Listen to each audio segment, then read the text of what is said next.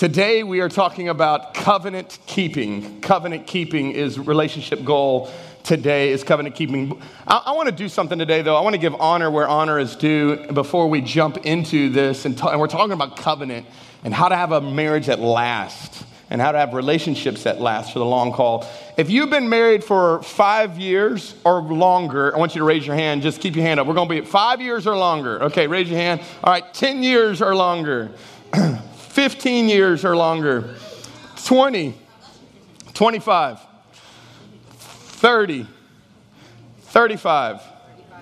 35 this year for PB and Miss Tracy. Come on, somebody. Nice. We still got hands. Uh, 40. Still got hands? Got a hand here. We got a hand here. 45. Still got a hand. How, how many years? How many? 47 years. Back here. How long, y'all? 51 years. So I know last year I did this, and uh, last year we treated y'all to a restaurant. We're going to treat you and your spouse to a restaurant of your choosing on the church. We want to honor you for, for the, how many years? 47 years. Come on, somebody, 47 years.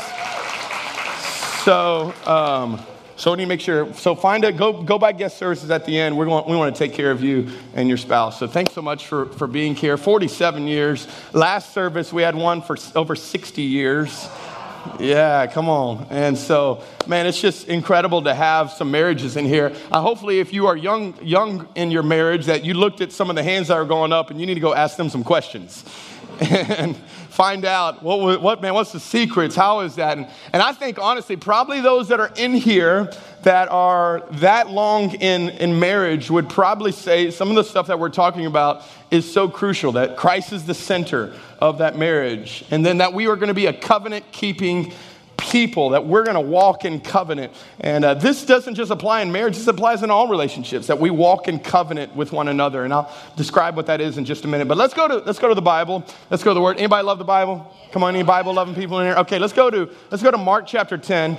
And this is actually red letters. This is Jesus' words when he talks about the idea of marriage. How many know if we want to find out about marriage, it's good to find out from the man? The man, Jesus. And uh, this is what he says But from the beginning, God created male and female. And for this reason, a man will leave his parents and be wedded to his wife, and the husband and wife will be joined as one flesh. And after that, they, watch this, no longer exist as what? As two. They no longer exist as two, but one flesh, one flesh. And then he says, I'll, this is what it says. So there you have it. What God has joined together. Come on, how many of you heard this at a wedding before? What God has joined together, let no man separate. Uh, NLT says, no one has the right to split it apart.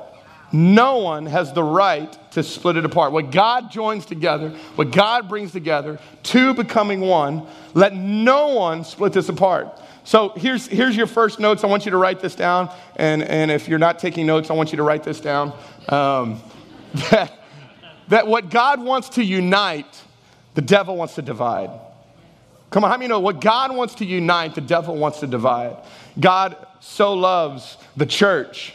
He, he loves a united church. And, and the enemy is after dividing the church. He, he loves families. And how many know our enemy is after families? When you get an abortion bill passed, how many know you got an enemy that doesn't want families to be united? Y'all with me? And so God is, is so after us being united, united as a church, united as families, united in marriages, and everything in hell is going to come against that happening. Everything in hell is coming against the fusion. When God takes two and puts them as one, the enemy is, is his sole target is to steal, to kill, to destroy, to divide. That's what he wants to do. And so today, the message today is really about this idea of how do we have covenant keeping relationships that don't get divided by, by the enemy. Now, if you don't believe me, in the US, the statistic of a first marriage is that they have a 50 50% chance of making it. 50% that when someone gets married for the first time, one out of two, that they're gonna make it the long haul or not. If, if they get a first, if they get a divorce and they go into a second marriage, the divorce rate actually goes higher. It goes to 60% for a second marriage. And then, if they get divorced from a second and go to a third, it goes even another step higher and it goes to 73% of third marriages will fail. And so, listen, I understand the, the enormity of what I'm talking about today, and, and let me show you. I know, I know this affects all of us. How many of you in here have either had to walk through a divorce, your parents got a divorce, or someone really close to you was divorced in your immediate family? Raise your hand. Raise your hand. Look around. Look at this. This is almost over 95% of the room that we're here. So, I understand that. And so I, I, want you to hear me very closely when I talk about covenant keeping. Think about all of us are in a room with people who have had that broken, who have, who have experienced the pain of that. Come on, how many know that's it's painful? Who has who experienced uh, whether that's whether that's your parents um, got a divorce like mine did, or, or whether that's you've been through a divorce and now you're in, a, in another relationship or another marriage. We, we've, we probably, most of us have all been in this situation where divorce has been a part of our family in some way. But I'm here to tell you the message today is not meant to be condemning in any way. This message, if anything, is to encourage us, challenge us to have covenant keeping relationships. And listen, if you've had a divorce, I, this is what I love about God. He forgets the past, He says, let's move on forward. Let's move forward. And so, listen, today's message by no means is for you to feel like, oh man, I did it all wrong and all that stuff. Listen, the past is the past. I'm glad God doesn't hold it against us, so we're not either. Let's move forward. Come on, now let's have some life giving, God honoring, covenant keeping relationships in this house. And so, uh, let, us talk about this idea of covenant keeping. And, and, and the first thing we've got to really uh, tackle is this uh, concept of marriage. Now, marriage is a covenant, it's not a contract. And let me explain the two because they're very different. So, if you're, if you're taking some notes, I want you to write this down. A contract is this a contract is when we protect our rights and limit our responsibilities. A contract is really based on mutual distrust. A contract is, I don't believe that you're a person of your word. So I'm going to have you sign this contract because I don't know you well enough to know if you're actually going to keep it. So, I mean, think about this. If you, uh, if you in here have rented a home, or maybe you are a renter and you, you rent out homes or whatever else, you have to sign a rental agreement to move into that, to that house. And, and that rental agreement is this here's the rental agreement you don't pay, you don't stay. True? I mean, come on, somebody, Corey, is that not true? They, they, they, they, do rental homes as well. You don't pay, you don't stay. And so we have to sign a contract that says, I don't know if you really are going to do what you say you're going to do. So just in case if you don't do it, the sheriff's department will be knocking on your door. There's legal bound here that if you don't uphold your end of the bargain, I can get out and I can press charges against you. And people have taken that exact same thing and brought it into marriage. We live in a day and age where marriage is treated a lot like that contractually. Let me, let me even show you this. I, I read a, um, an article years back about this. Um, Mexico was looking to do a two year marriage contract.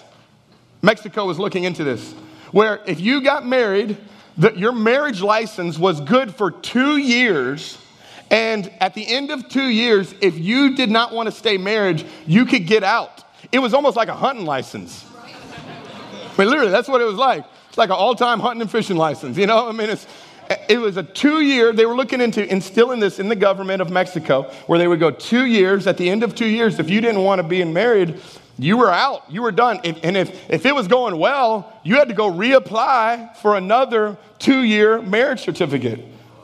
Can you imagine that? You know, the end of two years, you'd be like, oh, mi amiga, we no good. you know, so, no bueno. That's my people. And so, so, uh, think about this that, that, that the Mexican government says, we see that marriages are not working, so we're going to go ahead and institute the ability for you to get out a lot easier. Think about that. That we have, we're in a society now, now it didn't pass, didn't pass. They didn't, they didn't institute it. But to think that a government was actually thinking about that. Like, hey, we're going to get, in two years, we'll give you an out because we know it's probably not going to make it anyways. So we're going to go ahead and give you an out now. This is totally against the way God's designed relationships. God has designed relationships to be covenant keeping. So if, if a contract is we protect our rights and limit our responsibilities, what's covenant? You ready? Covenant is we give up our rights and we pick up our responsibilities. We give up our rights and we pick up our responsibilities. So, what I want to do today is I want to share with you two things that we need to give up and three things we need to pick up. What are, if we're going to have covenant keeping relationships, what are the things that we've got to give up that when we, we go to that wedding day and we say, I do, and all the vows that we exchange, what are we really saying? And then what is it that we have to pick up? And can I tell you this? All of hell is against me preaching this message today. All of hell is against this message going forward. No one likes to talk about these things. Uh, we've actually seen this even play out. We come on, did our worship team do phenomenal? They did an incredible job today. They did awesome. Uh, you did not know our production team and our worship team had five people that were missing today because of sickness, because of a blown tire, because of different things that are going on. And we were talking earlier, and he said, Man, it's like all hell broke loose. TVs didn't work, computers didn't work. I said, Yeah, because if you know what I'm preaching today, you'll know why it's not working. Because all of hell is against this message going forth, which is that if we're going to have relationships, we can't treat it just as common. We need to treat them with some honor. We need to give our best into them. So, what are two things that we need to give up? Let me give you the first one. You want to write this down. The first one is priority. For covenant marriage to work, we've got to make it a priority. And, and when I talk about giving up priorities, I mean giving up the priority of yourself. I, I tell people a lot of times right before I'm about to do their wedding do you know a wedding is a funeral? Like, do you know, like, when you say I do, you're dying? Like, you dead. Like, it's just the way it is. Like, two have become one. There's one person now. Somebody's dying. Both of y'all. Both of y'all dying. And, and, and, and that is the truth that if you want to have a covenant keeping marriage, you've got to make the, the other one, the now the priority. Now, we talked about this last week. Yes, God is our number one. God is our priority, and we'll talk about that in just a minute. He is, he is first and foremost. I, I seek the one, I, I, and I also have my two, but my wife is right there. She's right there. My, my spouse is right there. It's, and, and I'm going to tell you, a, a lot of, I think a lot of marriages don't work not because of bad things. I think they put the good things in the wrong order. So, what I mean by that is we got great things in our lives but they're in the wrong order. So it's okay. You should work. And yes, you need to make money and you need to provide for your family. And yes, I'm glad that you have kids and you should love your kids well. They just shouldn't be above your spouse. Okay? They can't be above, your, your world can't be centered around them first. It's got to be God, then it's got to be my spouse. And, and you can't put your work above your spouse. You can't, there's nothing that is supposed to take that place after your relationship with God than it should be your spouse. Your spouse has priority now. And you've got to ask yourself, man, does my spouse have that in priority? And, and so um, I'll usually will ask guys that are having issues in relationships, I'll ask them, when's the last time you went on a date? Like just a date. Like, when's the last time you took your wife out? And it's funny because they're always like, uh, and I go, okay, when you were dating your wife, how often did you go on a date with your wife? He's like, oh, all the time. We were always going. I said, well, what you did to get her is what you need to do to keep her. So if you were wooing her then, why did the woo stop? Keep the woo going. Keep wooing, keep pursuing, keep putting that in. And because here's the truth if you don't date your spouse, the devil will, some, will send somebody who will. Smoke that. Is that not the truth? That if you ain't wooing your, your, your girl, he'll send somebody who will woo her. He'll send somebody in that place that you used to do that now he puts in. So priority is such a huge thing.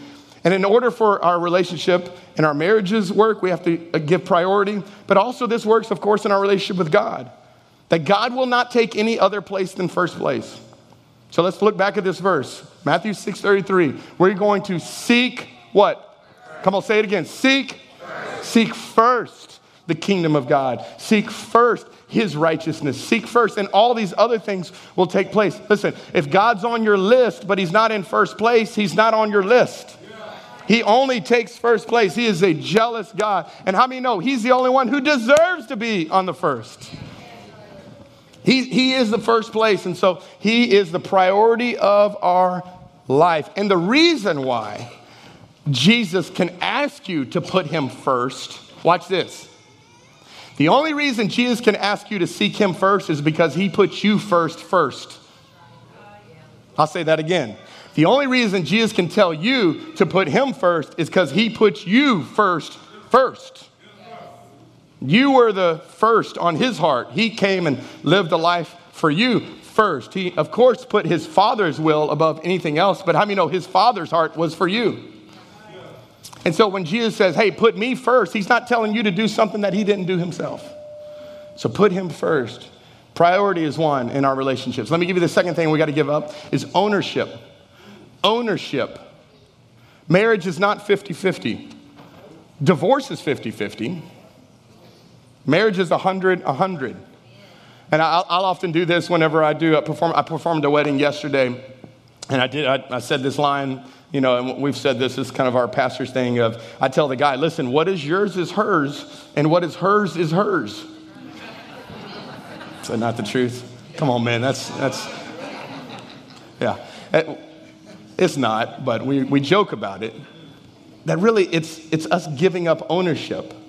That we're giving up things for the other people. What was mine, mine, mine, mine, mine is now ours, ours, ours, ours. So I, I this is, we, get, we give that up.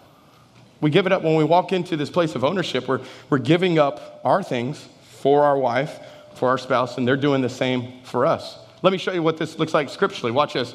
it says it, 1 Corinthians 7, verse 4, the wife's body, now watch this, does not what? Belong to her alone, but it also to her husband. I love this verse.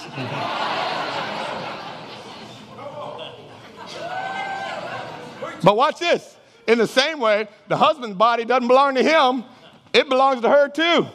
I still love this verse. Baby, I'm just, just, giving myself to you. Just, it's all yours. Um, here's the secret. Watch. Here's the secret to this principle, though. The secret to this principle is not what you demand, but what you give away. It's not what you demand, it's what you give away. Selfish people can't be in covenant.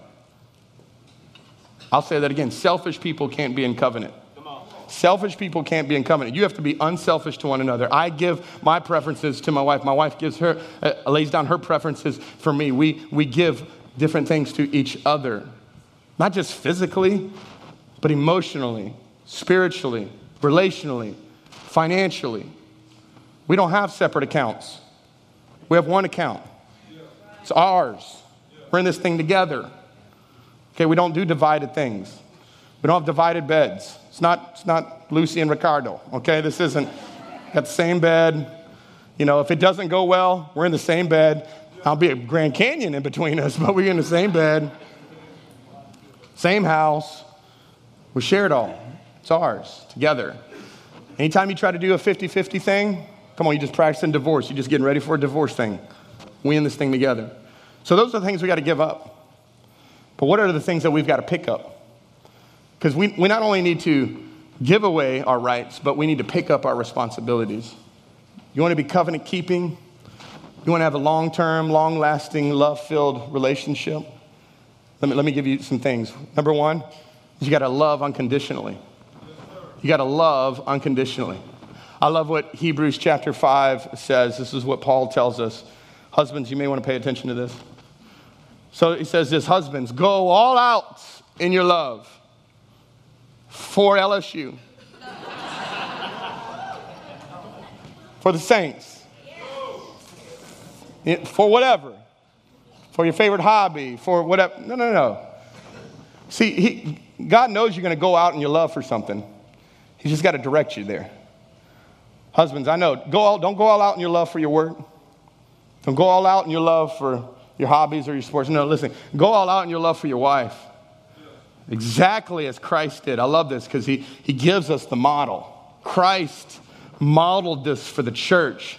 This was the model a loved marked by, say that word, giving, not, not getting. Christ's love makes the church whole, and his words evoke her beauty. Next verse, it says this. Put the next verse up there for me. Everything he does and says is designed to bring the best out of her, dressing her in dazzling white, silk radiant with holiness. And then he goes on and he finishes it. And that is how husbands ought to love their wives. I love this because he doesn't say, This is how you feel love. He says, This is how you do love. Notice he does nothing in here about how you feel it. Just not feeling that loving feeling. Well, forget your feelings. Do love. If you maybe do love, you might get that loving feeling back. Do the love. Go all out in your love. Self, not self centered love, not, not getting love, but giving love. That, that your words are love, that your actions are love. What you do, what you say. Husband, this is how you love your wives. And now watch this. And then he says, they're really, guys, we're really doing ourselves a what? A favor. Y'all ever heard this? Happy wife? Oh, oh y'all know that? This is what he's saying. Listen, if you will love your spouse this way, you're going to do yourself a favor. Like it's going to be good for you. And, and, and since they're already one in marriage.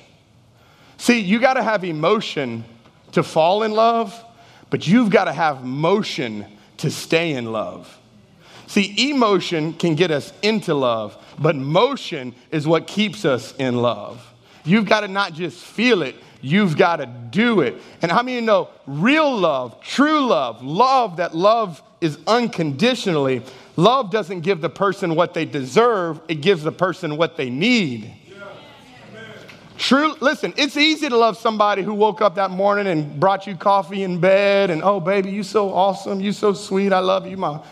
You know, all that is easy. It's easy to love that person. Wake up the next morning and they're like, where's my socks? Where's my shoes? Where's my keys? Okay, now, how many know that's when love really has to start playing a role? It's easy to love the person that is lovable. How many know it's hard to love the person that's not? But true love is given not when they deserve it, but when they need it. And Christ says, I have demonstrated this love for you. So, you know, when, I, when I'll do a, um, a wedding ceremony, we do premarital counseling. So, anybody in our, our church, if you want any of our pastors to marry you, you will have to go through four weeks of premarital counseling with us. We require it.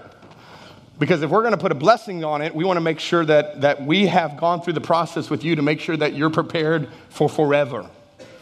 Forever. So I think four weeks is good enough to help us.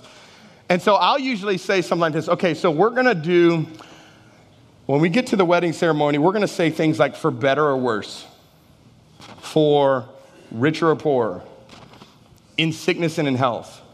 And then I'll say this Is there anything else I need to add to this? Like, should I also add, like, and when you forget my anniversary, or when you wake up and you're mad at me, or when you don't take me out on dates like you used to? Like, is there something, or when, I've, when I have finally lost that love and feeling? Like, is there other things that we need to add to this before we say, till death do us part? Like, can we go ahead and put that, those caveats in here now? So that way we can let everybody know, hey, if you see this going on, they've already, they've already settled this that, well, until I get that loving feeling and that's gone, then, then I have. But till death do us part, that means like, hey, we're in this to the end or, or I kill you. Either one. One of those two is going to happen. Right? And so this is where we are. And the idea of love is that on your spouse's worst day, this is when they need your love the most. But because it's so self centered, we think that love is only based off of what they give to me. But how many know love is not marked by what you get, it's marked by what you give. And the reason why we can do this, by the way, is because this is what Jesus did for you and for me. Romans chapter 5. Watch. It says it this way. But God demonstrates his own what? His own love for for who? For you, for me. He demonstrated his love. Notice he didn't feel love, he demonstrated his love for us that while we were still sinners, Christ died for us. I love this because God gave you love when you did not deserve it. God gave me love when I was the furthest from it. God gave me love when I was at my worst point. God demonstrated his love for me in that moment. And how many know when your marriage, when your relationships get at the worst, when they hurt you? Anybody been hurt by a relationship in here? When they hurt you, It is in that moment that Christ says, This is when I demonstrated my love. Because sometimes keeping your covenant is not convenient. I'll say that again. Sometimes keeping your covenant is not convenient. It's not. Con- How many know the cross was not convenient? The thorns on the head was not convenient. The dripping of blood because he was in such anguish and intensity was not convenient. The, the stripes on the back was not convenient. But this is what he says I love you so much. I am in covenant with you. I'll do anything to keep you. This is this, this love that was demonstrated to us. God says, okay, now that same love, husbands, go all out in that love. Wives, go all out in that love. So, loving unconditionally. Let me give you the second one honoring respectfully. Honor respectfully. Now, honor is this idea of putting value on something. You honor it, you honor it for the value that it has. Now, in the bell tome, come here, Judah, bring those up to me. In the bell tome, this is, thank you, man. Good job. Y'all give it up for Judah. He's amazing. You're awesome, dude. So, in the bell tome, there's Cajun china and there's fine china. So, in the bell tome, this is pretty much our daily. Anybody with me? Come on, right here. Hey, baby, I got dishes for you. I'm joking. So, so, this is common. We, we you know, there, there's nothing careful with this. We, we throw our food on it, then we throw it in the trash. And, you know, if you, hey, if you spilled or did something, go grab another one. It's no big deal. This is not in a, in a cabinet being displayed with a light on it. Look at this. Look at that decor. It's so amazing. I know. It's so awesome. Where'd you get that? Walmart? Yep. Okay? We don't, we treat it like that. it, it is what it is because of the value that it holds. This one I got out of our China cabinet. It's, it's in a cabinet. It's got a nice little light on it. It's displaying it. My wife is freaking out as I'm holding it right now. So this is, this here has way more value than this here. This here, we wash it differently than this one. This here, you got to be real special in our house to have food served on this one in front of you. You will probably get this on the most part. okay. This one here, though, is pulled out only for the, the most rarest of occasions. And we all probably have something that's similar to this. The problem is our culture treats marriage and relationships like this one and not like this one. We throw it away when we're done with it instead of washing it, putting it back on display, and creating the honor that it deserves for us. And if we would treat marriage more like this instead of like this, how many of you know our world would be different? Our world would be different. We wake up with gratitude, thankfulness for this. This, eh, whatever. And we've got to switch our mindset. It's honor. We give honor. We place value on things that matter. We place honor on things that, that mean something to us. Never lose the honor. The Bible would even put it this way 1 Peter chapter 3. For this is the way the holy women of the past who put their hope in God used to make themselves beautiful. For they were, what's that word? Some of y'all are like, I can't even say it. I ain't saying it. Mm-mm. It's like the S word. It's saying it. Submissive to their own husbands. Watch, here's a demonstration. Like Sarah, who obeyed Abraham, watch, and called him her master. I put this verse up in our bathroom. I just plastered it there. I told her she didn't have to call me master. I prefer Lord. Um, so, just kidding. Just kidding. Go back to that other one real quick. Go back to the other one. King. I mean, it doesn't matter. I mean, any of those work. This is what he's saying, actually, okay? So some of us, all the women here are like, what? Like it's rising up. I see it. It's rising up inside of you. Are you serious? Is, is OSC creating this culture? You know, Master Stephen, come forward. No, I mean, I'm not doing any of that. This is what's happening. This is what I believe is actually happening in this verse. Now, if you know anything about Abraham, Abraham would not have won Husband of the Year award. Y'all know about Abraham? Like Abraham lied twice about his wife, that it was not his wife. He gave his wife away to another man, not once, twice. Once, I would have been done. She gave him two strikes. Two times he gave his wife away. Not husband of the year material by any way.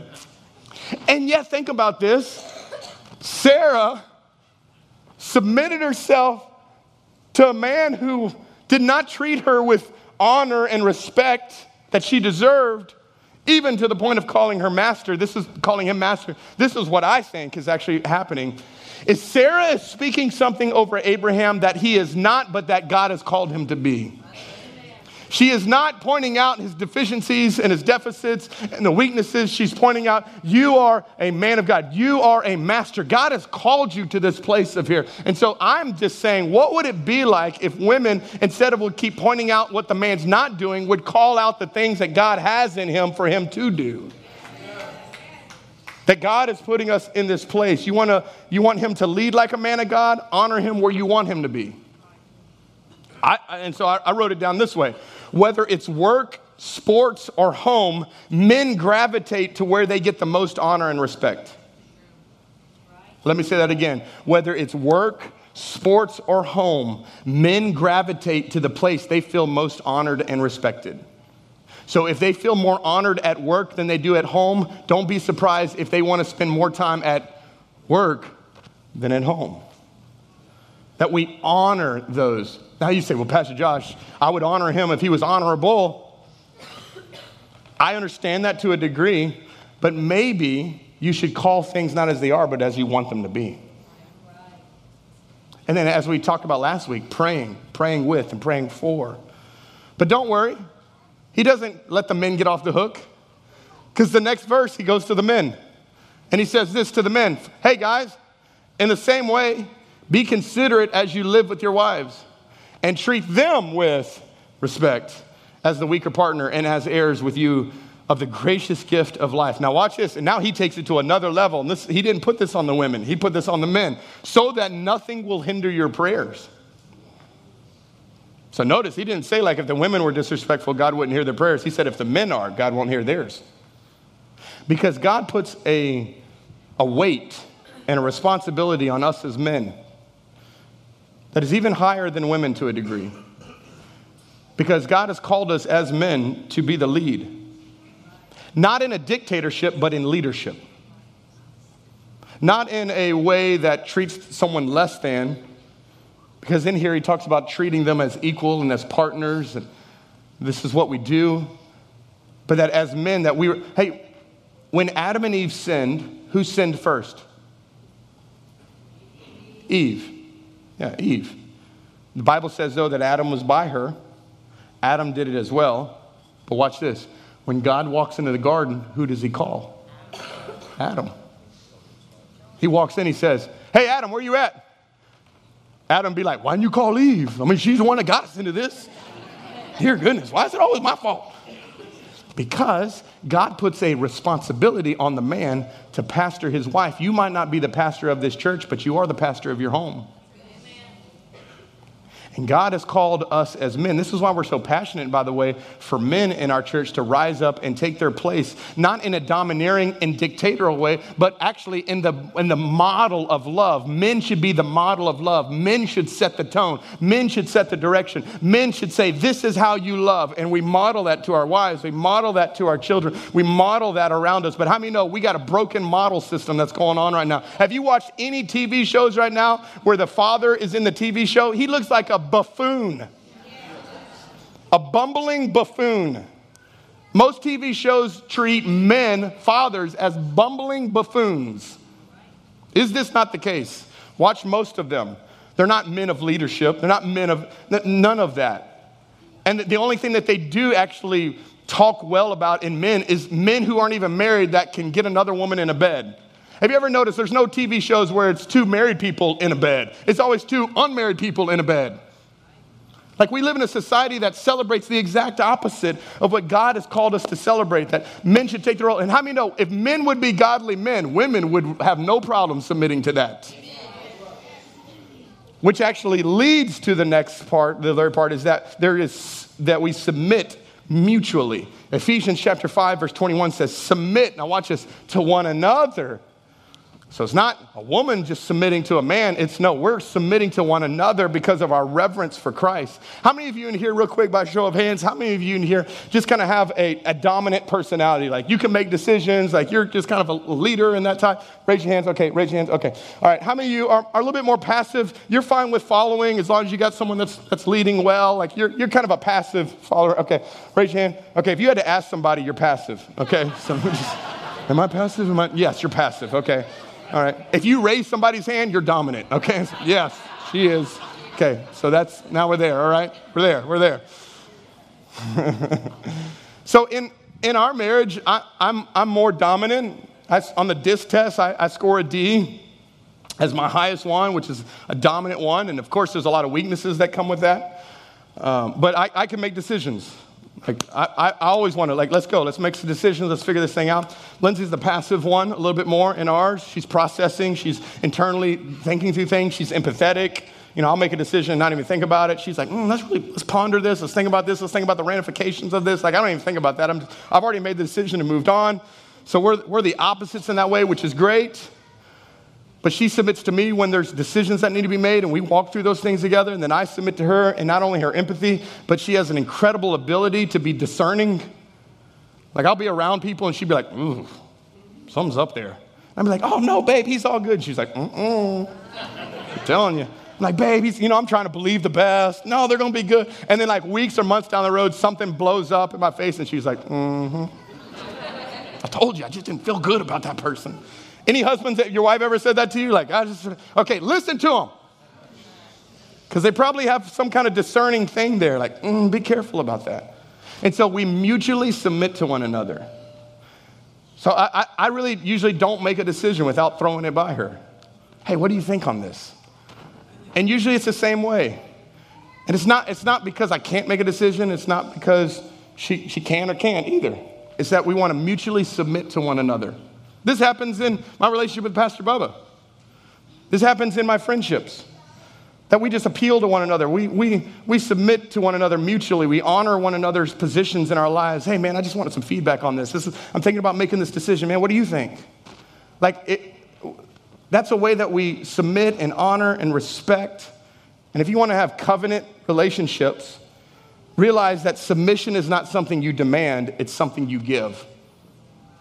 Submission is not something you demand. You don't say, woman, submit. If you have to do that, she shouldn't submit to you.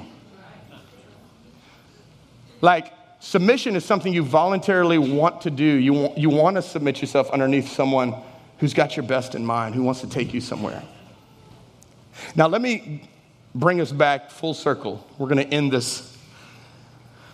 At the very beginning, we looked at Mark chapter 10, and we looked at the story of what Jesus said about marriage. He said, In the beginning, this is how marriage was man and a woman left, and they became one.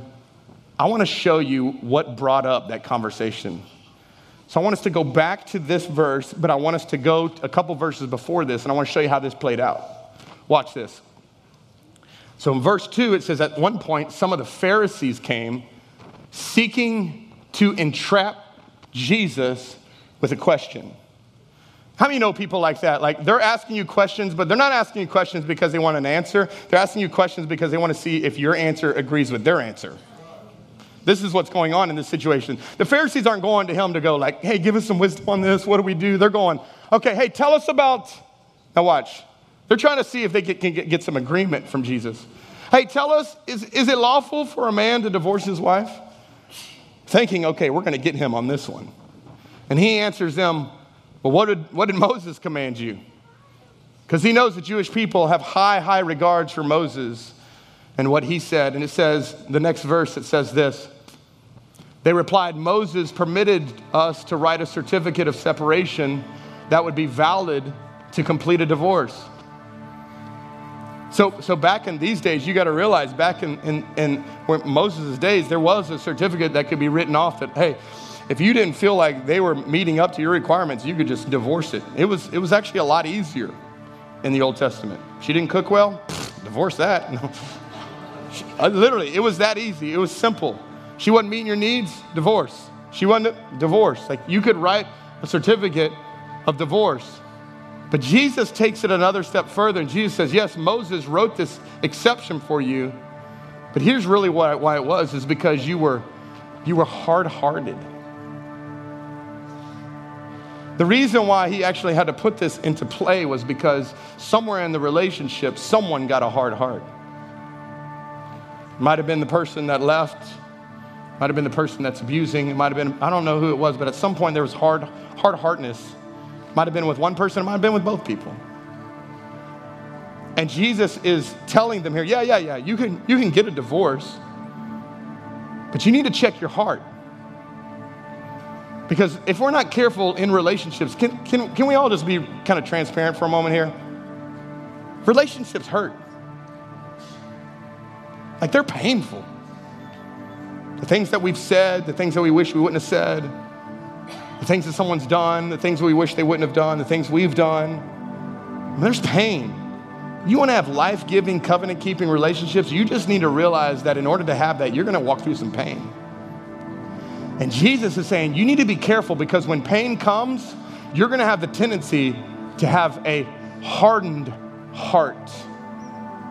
You're going to get to a place in your marriage where everything was was roses and everything was amazing. And what happens? How do we get to a place where we're, oh my God, I, I, can't forever till, till death do us part, better or worse? And how do we get to a place where we say all that and we, we live in this, this, this world of, oh, it's amazing. And, and then years down the road, the only way that we want to communicate with them is through an attorney. How do you get there? Like, how do you get to that point? Where we spent all this money on this wedding and we made these vows in front of all these people and we made these commitments. And then years down the road, we say, I don't want to have anything to do with you. 50 50. What's mine's mine, yours. It's because we get to this. We get to the hard heart. We get to a place where we've, we've been hardened. I'm asking you today to really ask the Lord, God, would you, would you help me have a soft heart in hard situations? God, help me to keep my heart soft. Now, listen, I know there's extenuating circumstances, abuse, maybe an affair where someone just doesn't want to be with you and they have no desire and, and there's nothing you can do. I understand that. In those situations, those are applicable. And in those moments, I would say, yes, their, their heart is so hardened from you. I understand, yes, let's, we need to separate. We need to uh, go different ways. But can I ask you today, where's your heart? Where's your heart? I never want to get to a place in our marriage over the course of time where my heart gets hardened towards this woman, or my heart gets hardened towards relationships.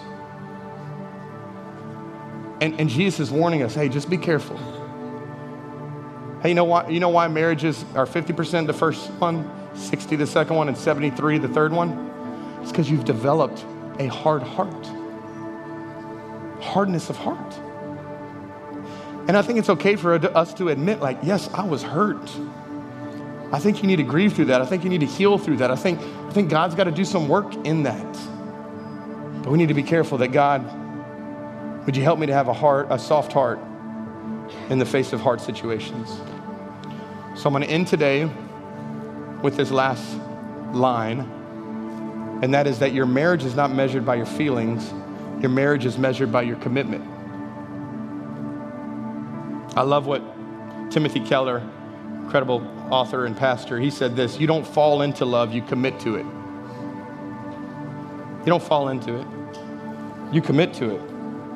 And I can promise you, there are going to be some times where you don't feel like it. Let's just do a quick honest poll in here. How many of you have woken up and every day you felt like going to work?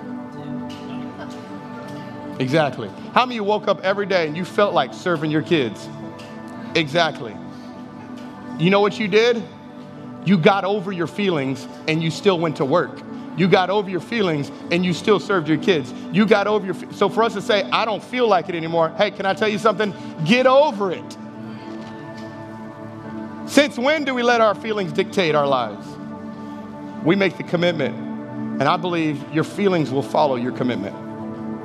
And so today, if you're on the on the cusp of man, I don't know what we're going to do with our marriage. I pray, if anything, I hope this marriage, I hope this message has encouraged you to keep fighting. And if you if you've had a failed one, I hope this marriage, uh, this message encourages you to say, hey, we're going all in.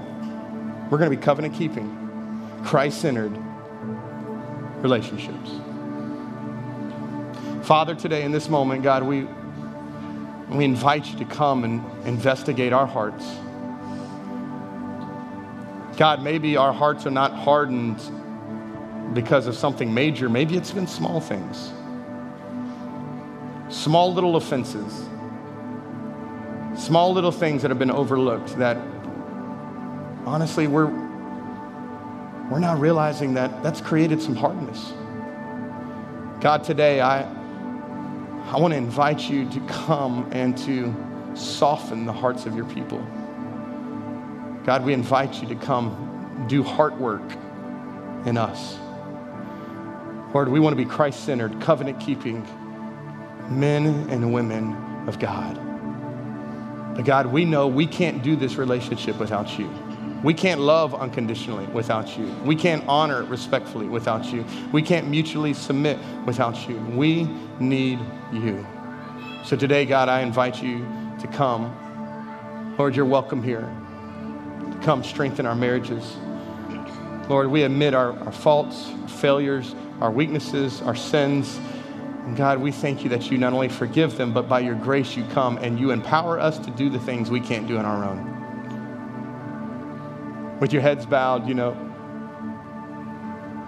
I didn't just share with you the secret to a great marriage, I also share with you how Christianity works. See, because Christianity is also us giving up priority. It's also us giving up ownership. It's us putting Jesus first. It's also the display of what God took up for you, that He has loved you unconditionally, that He has honored and respected you. He's spoken things over you that maybe you didn't even see of yourself. Christ submitted Himself to His Father and laid down His life for you. And today you have the opportunity to do that. If you're here in this room, you say, Pastor Josh, I've never submitted my life to Christ. Now, notice I didn't say gone to church or maybe gotten baptized or taken in communion. Or, none of that makes us right with God. It's a submission, a posture of our heart that we submit our hearts. We put Him first and foremost.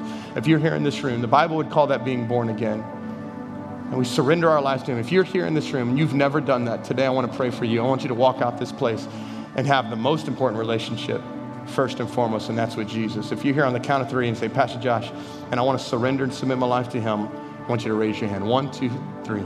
That's you, going up all across this room. Thank you. Thank you. One, two, three. Come on. Anybody else in this room? That's awesome. Now, would you just pray this with me, and we're going to pray this together? Say, Dear Lord Jesus, today I surrender my life to you. Thank you for coming and living the life that I couldn't live. You died, took my shame, my guilt, and my sins, and you rose again to give me a place in heaven, a purpose on earth, and a relationship with the Father. Take my life. It's all yours. In Jesus' name, amen. Come on, OSC family. Let's celebrate with those three. Raise their hand today. Powerful. If you raise your hand today and let us know, tell somebody, fill out that connect card at the bottom. There's a place for you to write, hey, today I committed my life to Christ. Please let us know. We want to celebrate that with you, help journey with you through these next steps. Hey, at this time, we're going to receive our tithes and offerings. If you want to go ahead and, and get ready to, to give today, you'll see on the screen three different ways that you can give. No, talking about honoring God and putting God first. One of the scriptures is, is that we would honor God in our finances. Proverbs tells us to honor the Lord with our giving. And so today, man, I just want to encourage you just to honor God today in your giving. Ask the Lord, God, what do you want me to do? And whatever God says, that you would be obedient to his word. And uh, you'll see different ways that you can give online. I want to thank you so much for your generosity. Hey, um, we did open up the doors to our new kids building. Um, come on, the hallway's open. It's ready. It's there. Want to celebrate that?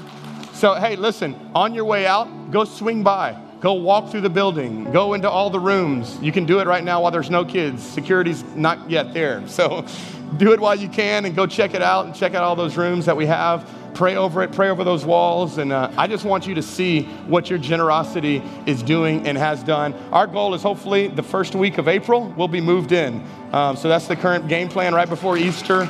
Hopefully, that's the goal. It's the goal for us. So be praying for us as we do that. And then every time you're giving to Legacy, I just want you to know that's continually going to not only finish this building, um, but it's also going to parking. Come on, how many know we need more parking desperately right now? And so, um, so every time you're giving to Legacy, that's helping us. We're hopefully we'll get a new parking lot in the coming months. We're waiting for weather to help us with this, but we are going to be increasing that. So thanks so much for your giving in that area. We so appreciate that. But let me pray your blessing over here and we'll get you out of here. Father, we love you. God, thank you so much for the incredible blessings that you have bestowed upon us. Today we honor you in this. We honor you with our generosity. You were first generous to us, and so today we get to model that and we get to give back to your kingdom and all that you're doing. God, I pray, Lord, that you would bless your people, not so they, they can just have more, but so that they can be a greater blessing to those around them. We pray this today in Jesus' name.